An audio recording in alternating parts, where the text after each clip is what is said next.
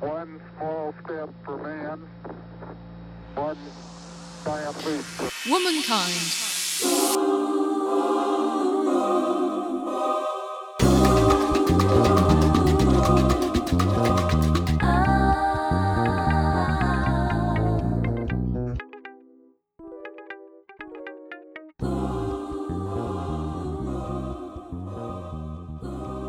Hello and welcome to Talking Townswomen.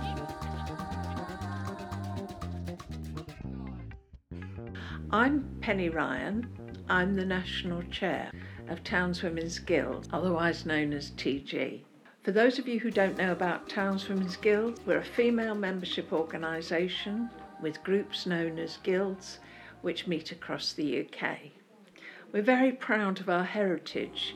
We were formed directly from the suffrage movement after all women had the vote in nineteen twenty-nine.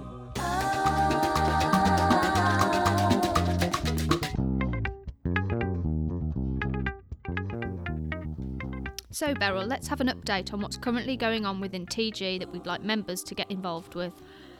We're doing a photographic competition, and the idea behind it is that we're celebrating women. And so we want a variety of photos from our members showing the sort of things that they get up to. The ones where they are sitting having a tea party are great, but we actually want some which show them being a bit more active. So things like when they do a piece of drama, or if they do some craft work, preferably when it goes wrong and somebody's holding up something which is just a tangled mess instead of a beautiful object. Or perhaps if they go out hiking or on their, one of their strolling groups, somewhere that they go. They can also do it of other women they're celebrating. So they could find where there is a local blue plaque to a woman, for example, and have a photo of them with that, or with a statue, because there are a lot of statues around the place. When we went to the A G M in Sheffield, there's a wonderful statue of three women Sheffield workers, and lots of members took photos with that, so they can use ones which are actually older photos but which are appropriate. And it could be them enjoying a holiday somewhere, so it could be with family or friends. It doesn't have to just be T G members. The only thing they need to remember is they need to make sure they've got the permission of the people in the photo for us to actually put the photo on display at the A G M. Next year is the seventy-fifth anniversary of the end of the war, and we're suggesting that people have V J, V J Day picnics in August, and that they mix the generations to do this. They could get photograph albums out of things that their mums or their aunties or people did in the war. Uh, my auntie Daphne was a land girl during the war, and she was a Woods. I am a Woods originally, and you can tell the Woods family because none of us are more than five foot five tall, and we're almost as wide as we are tall. And Auntie Daphne fitted into that category, and her claim to fame as a land girl was that one morning she went out to milk the cows, and she leant on this cow, and the cow fell over. Uh, unfortunately, unfortunately, there isn't a photograph to commemorate no photo it. Of the cow. I've got a lovely photo of Auntie Daphne as a land girl, so people might want to dig out photos mm-hmm. of their ancestors yeah. as well to celebrate women. Yeah, I'm also thinking back to the people's picture for the um, artwork that went into New Street Station.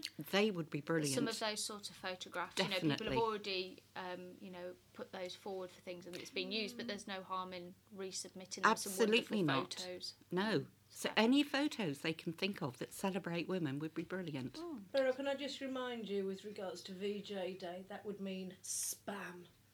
I've said spam sandwiches. You hate spam. I hate spam, but spam sandwiches.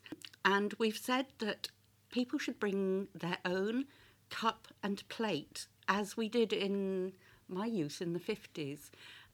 I seem to remember everybody had their cup and plate labelled with sticking plasters like Elastoplast. Oh, yeah. Because we didn't have the sort of labels we have now, and you'd have like an Elastoplast stuck on the bottom yeah. with your name on it. But we're suggesting people go back to those days and they don't organise everything for everybody. They bring it themselves. Yeah, bring your own. I like that. So how how do they enter then, Beryl? How, how will members get involved? In the Carrot magazine, there's Competition Corner, and it tells them how to enter the photographic competition in there. Okay. The permission form to use people's photo is on the website. If people can't un- find it and download it, they can always phone the office and ask for one to be sent out to them. Okay, and they'll all go on display at the A G M? They'll then go on display at the A G M, and we're hoping then to use some of those in the following year's T G calendar that they can download and print. So the seventy-fifth anniversary of V J Day is the second of August, um, so the original date being nineteen forty-five. We're, we're suggesting people do picnics, and either an indoor or an outdoor picnic, because we all know that August is notoriously wet. And we're, we've suggested that they do it in August because the schools are on holiday, and so they can have a mix of generations doing it. And it's a very good time to remember the sort of games that people used to play when they didn't have any money to buy games. So they used to have empty tin cans mm. that they piled up and knocked down. And they had things like a sort of hoopla where you had a board with cup hooks in it, mm. and you threw the rings that you have in a Kilner jar to hook onto the, the onto the cup hooks.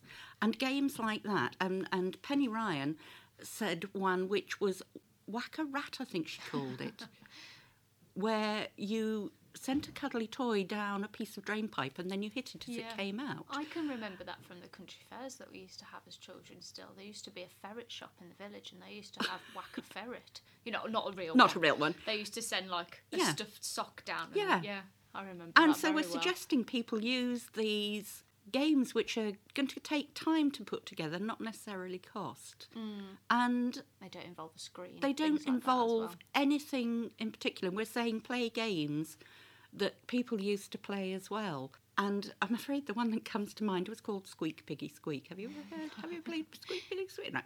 What you do is you people sit in a circle of chairs, mm-hmm. and one person is blindfolded, and they come into the room and don't know where people are, and, and they perch on the person's knee and go squeak, piggy, squeak. And the person they've sat on has to go eek, eek, and the blindfolded person has to try and guess who they are. And if they guess correctly, then that person then goes out and be- and is the one who's blindfolded. Right. Simple times, simple yeah. pleasures. But I'm sure that, yeah, people have probably got really good memories of it. Yeah, and I'm sure people have lots of other games like that mm. that they can play. Wink Murder Wink is another Murder. one. Yeah, we used to play that at school. Sardines. I don't know what that one is. Sardines yes. is when you had to try and get the most number of people you could into a confined space. Oh, no. I couldn't. Claustrophobia. No. That's not my kind of game. I'd be straight out. Kiss Chase. Kiss Chase. I've still got a scar on my head from Kiss Chase. Because Stephen Roberts, who immigrated to New Zealand soon after, wanted to kiss me, and I didn't like him, so I ran away and fell over and hit my head on the curbstone and had to have stitches. Is that why he emigrated? I think that's why he emigrated. Broke his heart. He broke his heart. I think, I think we were both five at the time.